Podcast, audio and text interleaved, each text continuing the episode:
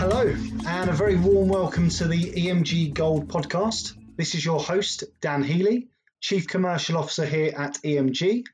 And today I'm very excited to be joined by a leading voice in the pharmaceutical industry right now, the Region Europe Medical Director at Novartis, Ana Rita Ferreira. Hi, Dan. Hi, Ana Rita. For a bit of background, Ana Rita is from Lisbon, uh, where she trained as a medical doctor in the early 2000s before obtaining a master's degree in healthcare management. She spent six years working as a physician at the Hospital de Santa Maria before making the transition into pharmaceuticals and taking a post at Novartis. She has remained at the company ever since, working her way up from a disease area manager to the position she now holds at Region Europe Medical Director. Her work has taken her across Europe from Portugal to Italy to Spain so I'm looking forward to hearing more about her multinational experience of the industry. Welcome to the podcast, Ana Rita. Thank you very much for joining us today. Thank you so much, Dan. It's such a pleasure to be here with you today. Super. Yeah, lo- lovely to have you on. It's uh, it's great to speak to you again. So we begin. Hematology and cancer have been a huge focus of your career to date. But it'd be interesting to find out to, to what extent did your interest in the therapeutic area prompt your move from healthcare into pharmaceuticals? Thank you. That, that is a lovely question. Very interesting. So, yes, um, as you said, uh, I am an hematologist by background, and this is a little bit how I define myself. Um, I am absolutely passionate about cancer care, particularly the blood cancers.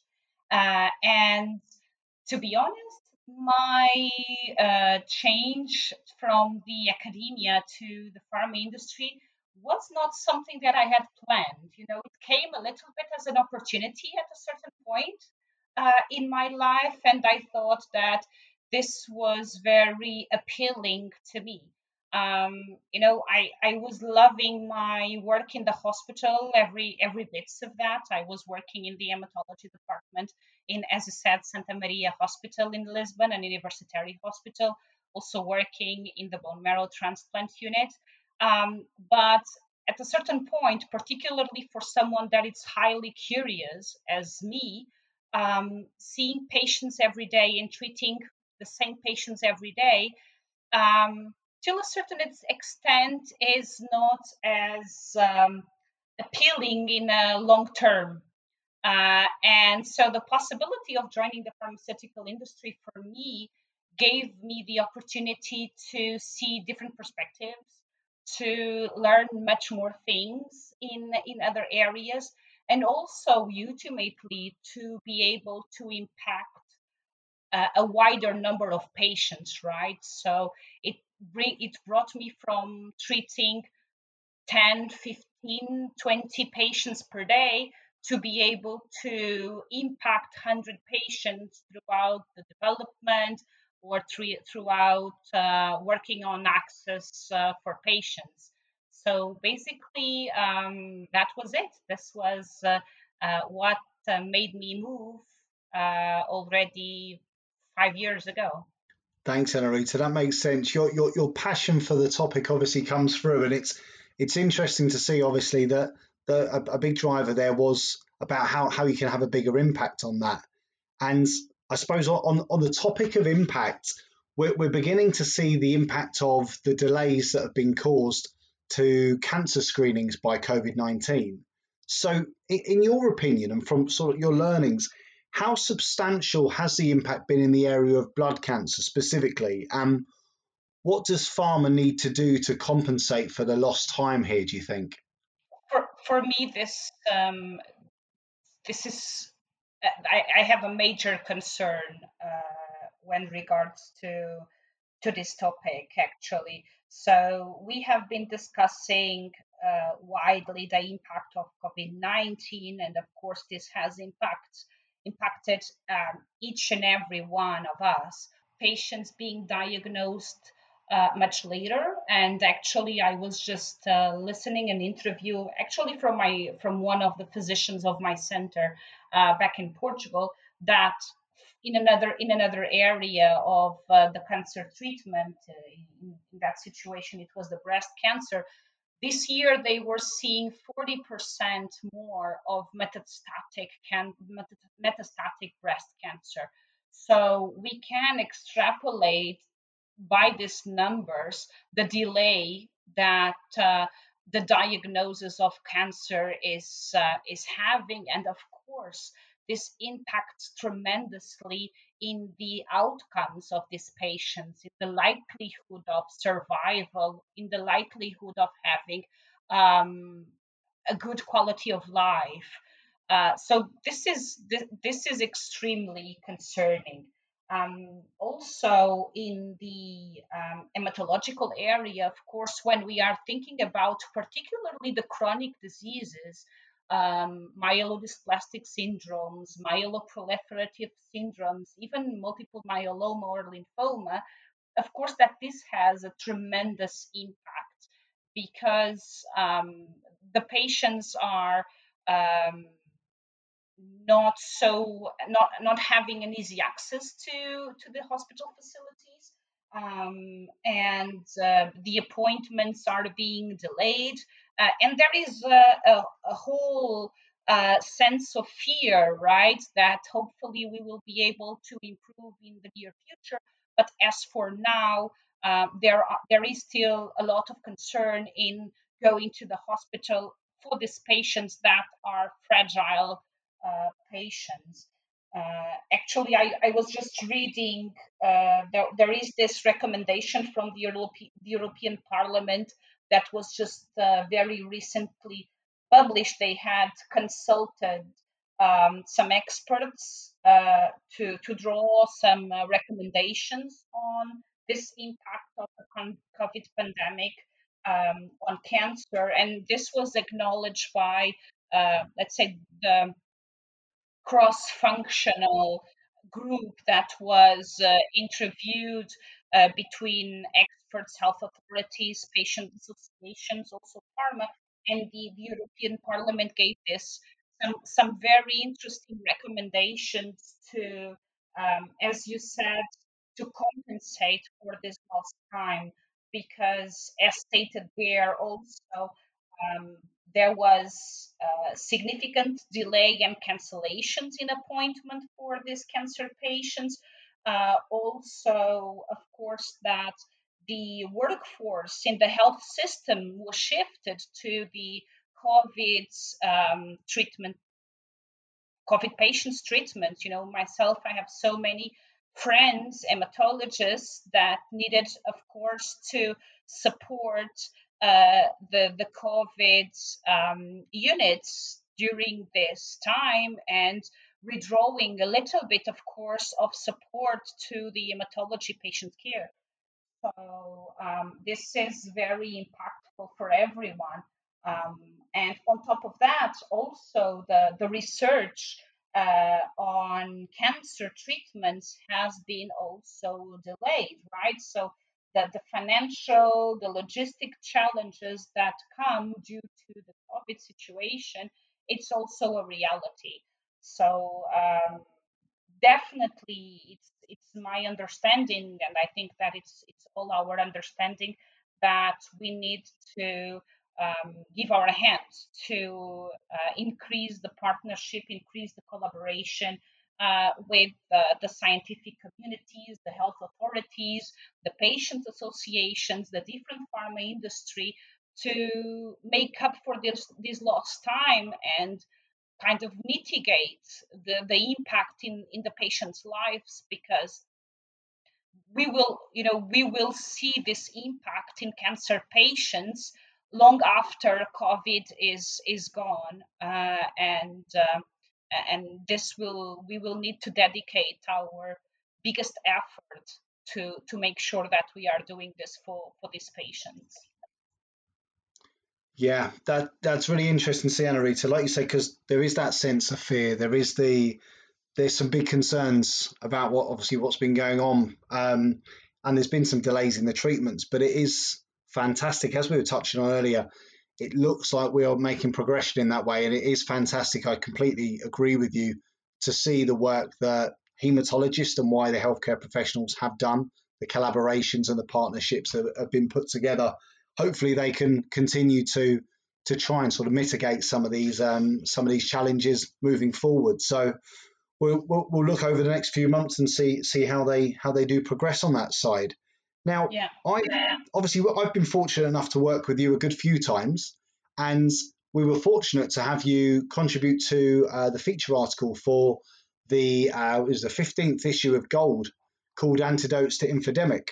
Now, that challenges or considers the challenge, I should say, of misinformation. But can you tell us more about the role that you think pharma can play in, um, I suppose, reclaiming healthcare narratives and championing the scientific voices in the mainstream?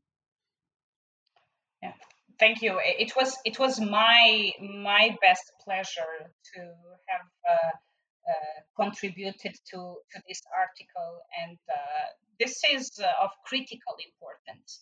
The misinformation, the misinformation um, on healthcare and on so many other so many other topics.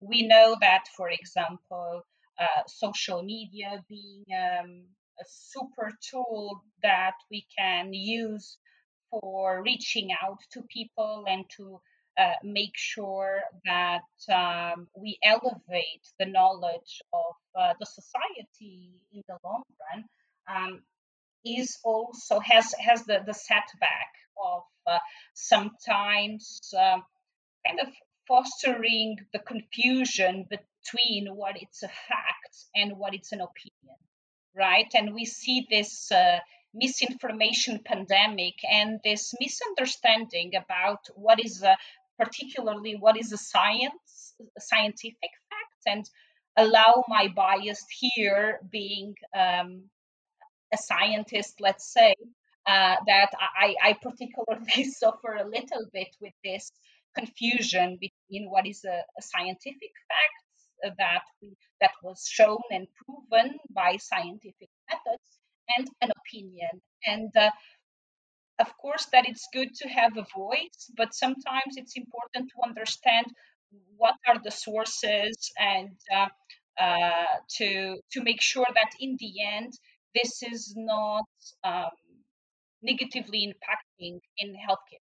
Uh, for example addressing specifically the topic of, uh, of healthcare. And and we've seen this of course. We've seen this in so many different areas we, we've seen how the impact of the misinformation has also in healthcare. And of course, that the pharma industry has a pivotal role in fighting against this misinformation. I think that is our um, it's it's our responsibility to keep fostering to have a clear communication based on facts, but that is close to the to the people right? And I think that here we probably have still a bit way to go to make sure that we are seen as the reliant partner for the society. Uh, and this is this is up to us to farm. I think we have done quite a lot, and I think that um, pharma has proven uh, also within the this pandemic how important it is to to society and uh, how hand in hand it, it is. But i think we we need also to keep improving the clarity of our messaging you know to to make sure that we are present in the right channels with clear concise and understandable messaging to the society. And uh, I think that this is the, um, the critical role that we have to, to play here for the society. And of course, um, as, as I said uh, when, when writing, when uh, uh, writing my piece of the article, it's also important, and we've learned uh, also with this pandemic how important it is to collaborate. So to to um, abandon our silo as a pharmaceutical industry and um, and collaborate with um, with other let's say other players in healthcare uh, to with with the health authorities um, with the, the scientific societies. This is um, very important. Collaboration is a central piece, I would say. Yeah, you're right. It, it really does play a critical role in there. And I suppose the, the, one of the words I took from that is you talk of the impact again. It's the there's a, there's a massive impact of good information, but of course there is a, a huge impact on misinformation as well. So the, we, we've made good progress on it, but there's still a uh, still a long way to go on that side, I believe. I agree. I agree. I think that uh, when I joined pharma industry, and uh, I did it, as I said, six year six years ago, you know, there was a little bit this um, cloud of uh, joining the dark, and then I I entered for the first time in the office in in Novartis in, in my home country in Portugal, and I saw that they were people. They, they were people like the people that I worked on in the hospital, and they were professionals and they were doing their best and they were there for the patients such as the teams in the hospital that were doing their best for the patients so um, I, I, I realized that because I moved and I'm still kind of going on through these two realities. And it's a little bit also, you know, my my purpose to bring those two realities together. Because in the end, we are just people trying to do our best. Uh, and I think that this career it's very important uh, and it's important that pharmaceutical industry in, in my humble perspective uh, to to be open and transparent because in the end this is what we want to do and we want to reach as many patients as possible completely for the good reasons right? I i am absolutely sure that all of the for example, the treatments that I stand by for uh, in the company that I work with, I, I want them to uh, reach the right patient because I know, even as a hematologist myself, how good they are for the right patients. And, uh, and I think that we need to embrace this with clarity and make sure that we are able to communicate that clearly, honestly, openly. So, yes, I would say that there is still a way to go, but I would also say that um, the base is there. So, I, I am very positive about this um, improvement for the future and, of course, the contribution of the pharmaceutical industry. I, lo- I love your uh, your positivity on the topic, and I love your uh, I love your passion, and I know that something else you're um, you're passionate about and a, a proud advocate of is diversity and gender equality. It's something you openly discuss, I know, on social media. Um, but I'd be interested to get your, your thoughts around what can individuals as well as the industry do to encourage and support women entering um, STEM as well as challenge bias and stereotypes in the workplace? I'm so happy that you uh, posed this question.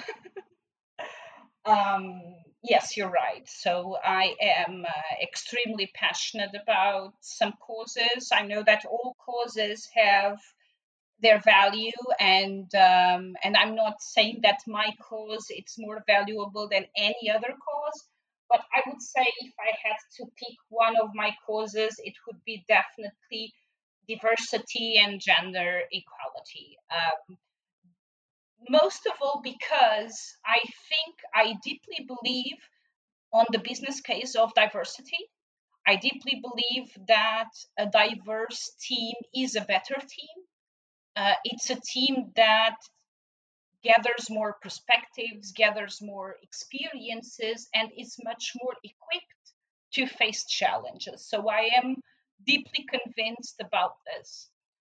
Uh, particularly on the gender equality, uh, I think that it is um, it has had dramatic improvements. Let me say that because I, I think that um, it it is not for so many countries so uh, past in the future that women could not vote, that the, the voice of women was not the same as uh, as men and uh, I, I can tell you that I am happy to uh, and lucky to work in a company where this is um, a pillar uh, and something that we work very hard to achieve the, the gender the gender equity and the gender balance uh, within the, the company within Novartis. Um, however, you know, I, I was just talking with one of my kids uh, last week. I have two kids, as you as we were just uh, talking before uh, we started this podcast, and uh, uh, my nine year old, she's starting this movement at school because she was very upset about uh, the girls not having the same time to play football as the boys. You know, I come from a country which is a football lover, yes, as it's known in Portugal.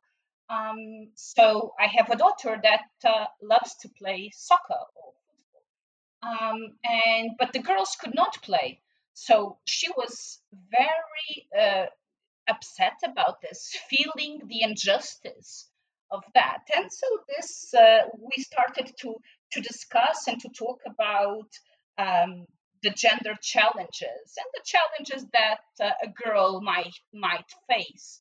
And uh, you know that she was so surprised when I told her that in many jobs still today for the same job a girl was earning less than a man. And for her, of course, that this started with football players, which we know how, in general, imbalance there is a paycheck of a, a male football player and a female. But then we, we were also talking about other roles. Uh, and for her, of course, this was dramatic surprise. Uh, and I think that um, we should always feel this challenge, you know, something to push our boundaries. It made it made me reflect upon. Yes, you are right. We have um, moved. We have been a long way. We have developed a lot towards gender equity, but there is still a lot to go. You know, the we are not there yet, uh, and this is something that. Uh, for the industry, for the technology, for the health uh, industry, it's also very important, right? And this is something that uh, I, I've been actually reflecting a little bit upon. How can we move from uh, within the company where we do have this uh, movement and uh, um, uh, awareness about the need and the benefit of, uh, of having this gender equality uh, to the outside world. Because actually, still of today, when, for example, we do an advisory board with uh, top KOLs around Europe, there is still a huge imbalance.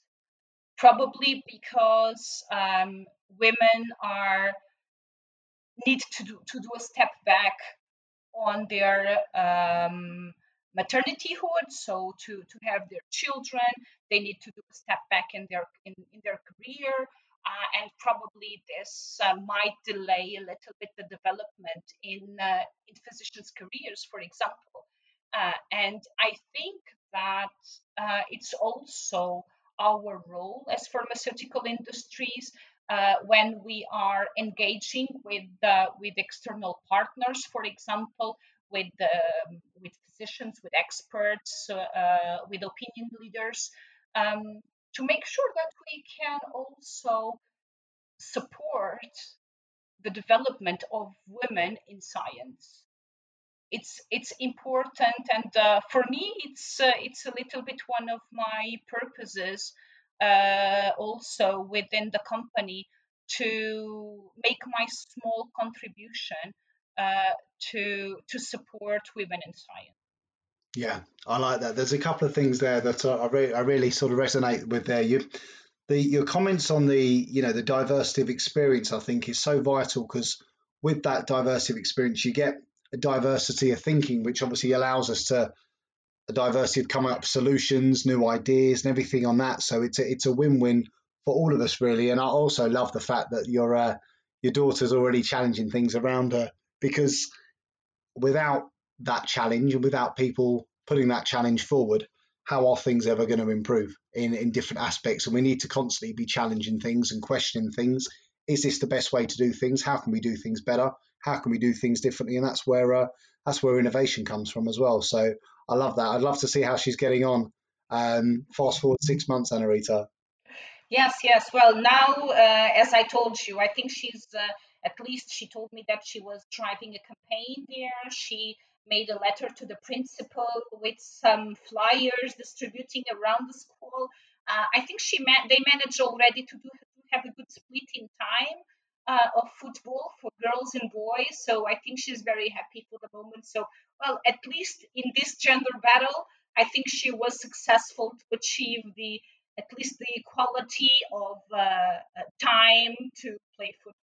I love it. I love it. Fast forward another three months, I'm sure she'll. Uh, it'll be interesting to see how she's got on. So brilliant, brilliant. I love that. So, um, looking back at where we are, so over the past year or so, we've all had to become more agile. I know we were picking up on this before the podcast, and for an industry like pharma, that means creating flexible bureaucracies to deliver best in class care. But what impact will this have on pharma's willingness to take risks and embrace agility going forward, do you think? You know, I would say an unprecedented impact. Um, I think that with all of the bad things about the COVID and the pandemic situation, we've learned so many things. Uh, we've learned that we are capable of doing so many things that we would never ever had imagined. Uh, like uh, the time to set up clinical trials for example right? So uh, the time uh, to bring treatments to the market to patients namely the vaccines to uh, to the covid patients or the, the non-covid patients actually um, to the population in general. I think that um, even internally, and I, I, can say this for my um, internal Novartis experience, we are not in the pharma, in the in the vaccines business, but uh, we did um, try to gather all of the treatments that we have available in our portfolio and understand and test them if in different settings of the COVID infection if they would have a benefit for already infected patients. And it was remarkable to see how fast we were able to start these clinical trials and to have um, the, the preliminary results uh, of, of these clinical trials. So I think that we have raised the bar, right? We, we have raised the bar uh, to an extent that we didn't know that it was possible. You know, when a year ago or a year and a half ago, I would think, you know, how much time do I need to start a clinical trial? And I would say, well, you know, minimum, minimum eight months, you know, to have everything, to have the protocol, to have all the approvals, to have the ethics committee, to have everything. And and we were able to do that in around five weeks you know how remarkable is that and i'm sure that this has been also uh, the same situation in other pharma companies where um, the the associates were working uh, restlessly uh, to to make sure that they were doing the contributing the, their contribution for this research. Um, our challenge now is are we going to um, be ready for the challenge that we have our ourselves set it right? So we know that this is possible. So again to to the point of uh, compensating for the lost time for cancer patients are we able to still make our research with this new speed with these new timelines you know, maybe not, but probably we should point our objective to somewhere in the middle, right? I think that this is a, a challenge that we need to um, to start um, guiding our way to that to make sure that we will be able to deliver as you said the best in class treatments on time to patients because we know that we can do better uh, so I think that definitely this this was one of the learnings that we got from this pandemic. And uh, you know, as an optimist, I believe that we will be able to use this asset that we gain now, this capability, this knowledge into the future, and particularly, of course, my bias towards the cancer patients uh, in favor of this of these patients the other the other thing uh, that comes to my mind it's also we know you know we know that we live in this VUCA world. We know that um, this is volatile but you know we had uh, with with this uh, with the pandemic situation we we lived through this experience. So we lived through the experience of the need of being agile as you said. And you know and all of the sudden we had to change all of our plans you know? All of the sudden the external environment was no longer the same and uh, we had to adapt uh, and again to our point of diversity this is also in favor of uh, diversity because we had to really listen to uh, what the team was saying, what the external environment was saying, and adapt and move forward in maybe a different direction that we had anticipated. Um, and that's okay. So we had to learn how to be agile, we had to learn how to work in remote teams uh, and uh, still making it happen, right? And I think that uh, we, again, we learned that this is possible. So this is our goal now to keep the agility, to keep the acceleration uh, in order to be able to bring our medicines, our treatments to to patients as fast as possible. Yeah, it certainly has made us adapt, and like you say, some things have slowed us down, but some things have sped us up, and um, it's going to be interesting, obviously, taking taking those learnings forward. Talk, talking of adapting, because I know you're you're someone who's adapted to living across many different countries or a few different countries in Europe. What what have you noticed to be the the common themes across different European countries when it comes to uh, medical needs, say, and looking forward when travel does open up again? Where's the first place you're going to be heading to, Ana Rita? Good question. Uh, so uh, for the health needs, um, you know, I didn't had the opportunity to move to away to very different cultures. To be honest, uh, well, not living there. Of course, I have visited um, different, uh, extremely different uh, cultures and realities, but living, having this experience, yes, I've lived course, in Portugal, in Spain, in France, now in Italy. Um, and uh, in terms of the healthcare, I think the needs are very similar. Uh, maybe the resources are the difference. Uh, you know, and I can tell you a story. Um, back at med, back in, in med school, uh, when I was around my fourth year uh, of, uh, of med school, I did um, the Erasmus program, which was is very famous um, for college uh, students. So I lived that year in, in Paris, and um, I, I, had this uh, opportunity of working in um, in Paris hospital as a, as a student, as a med student, of course. And you know, I was impressed by the difference of resources. You know, um, for example, um, if in Portugal back then, and of course, this is not now, and uh, I, I, need to put this disclaimer in favor of my country uh, to acknowledge the development that the country has had in the last decade. But uh, yeah, this was, um, well, more than 15 years ago.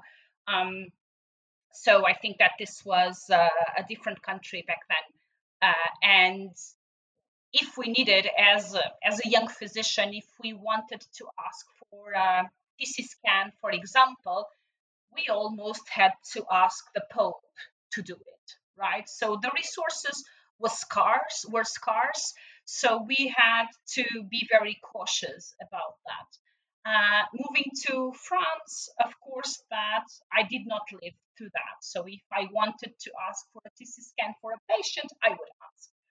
Um, I can I can tell you that as uh, everything, there is also the other side of the the other side of the coin, which in this case was um, I I knew much more about the basic listening, touching, doing the clinical evaluation of the patient, probably because as as a student and, and as a, a doctor um, uh, in Portugal, I did have many uh, less resources than my colleagues that had more resources. So they did not need to spend that much time thinking about the clinical evaluation of, uh, of the patient because they could very easily ask for um, complementary exams such as a TC scan or others. So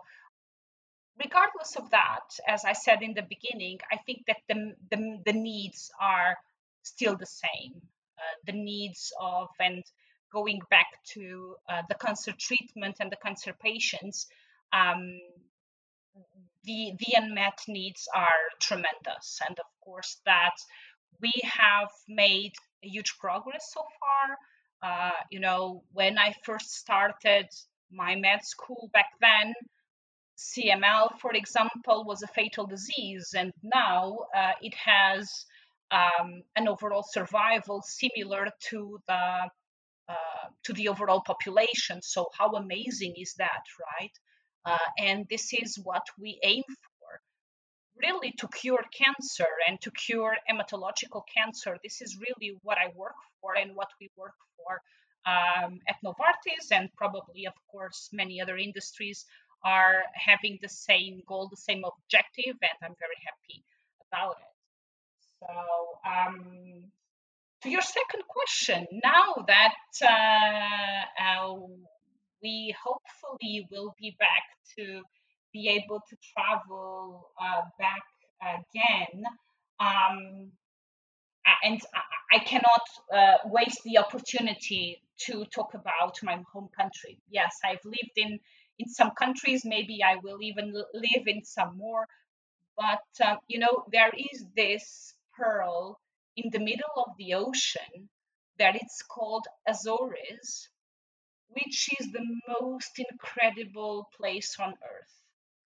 Um, particularly for the ones that love nature, and I am a nature lover, and um, and the, the the ones that love scuba dive, I, I do love scuba dive, so it's a fantastic place to travel to, um, and this is where uh, I'm going uh, if uh, the pandemic allows for my next travel. Brilliant. That sounds amazing. And rather than if, it'll be when. you'll, you'll certainly get there. Yes, yes. Well, um, let's see. Again, I'm very optimistic. So uh, I hope uh, soon. but um, we never know. We've learned with uh, with the pandemic uh, that our plans might change and we need to adapt.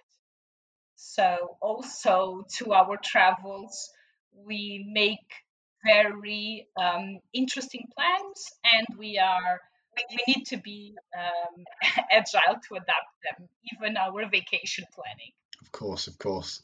Well, we're, he- we're heading in the right direction, and I, I love the passion that comes with it. I mean, your your commitment to progression, both for for patients and for employees, is is inspiring. And I, I always love always love talking to you, Ana Rita. It's been it's been a real pleasure hearing your insight today and and learning from your your experience. So I'd just like to take the opportunity to thank you uh, for taking the time out to speak with me today.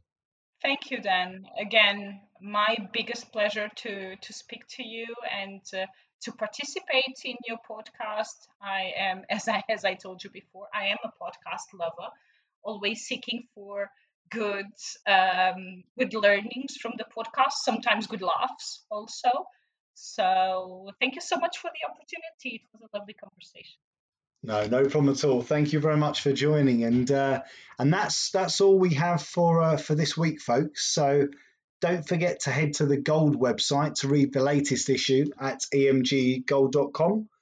To our listeners, if you'd like to hear more conversations like the brilliant one we had today, please join us again next Tuesday on your preferred uh, podcast platform for another episode of the EMG Gold podcast. But until then, uh, take care and uh, and goodbye from us.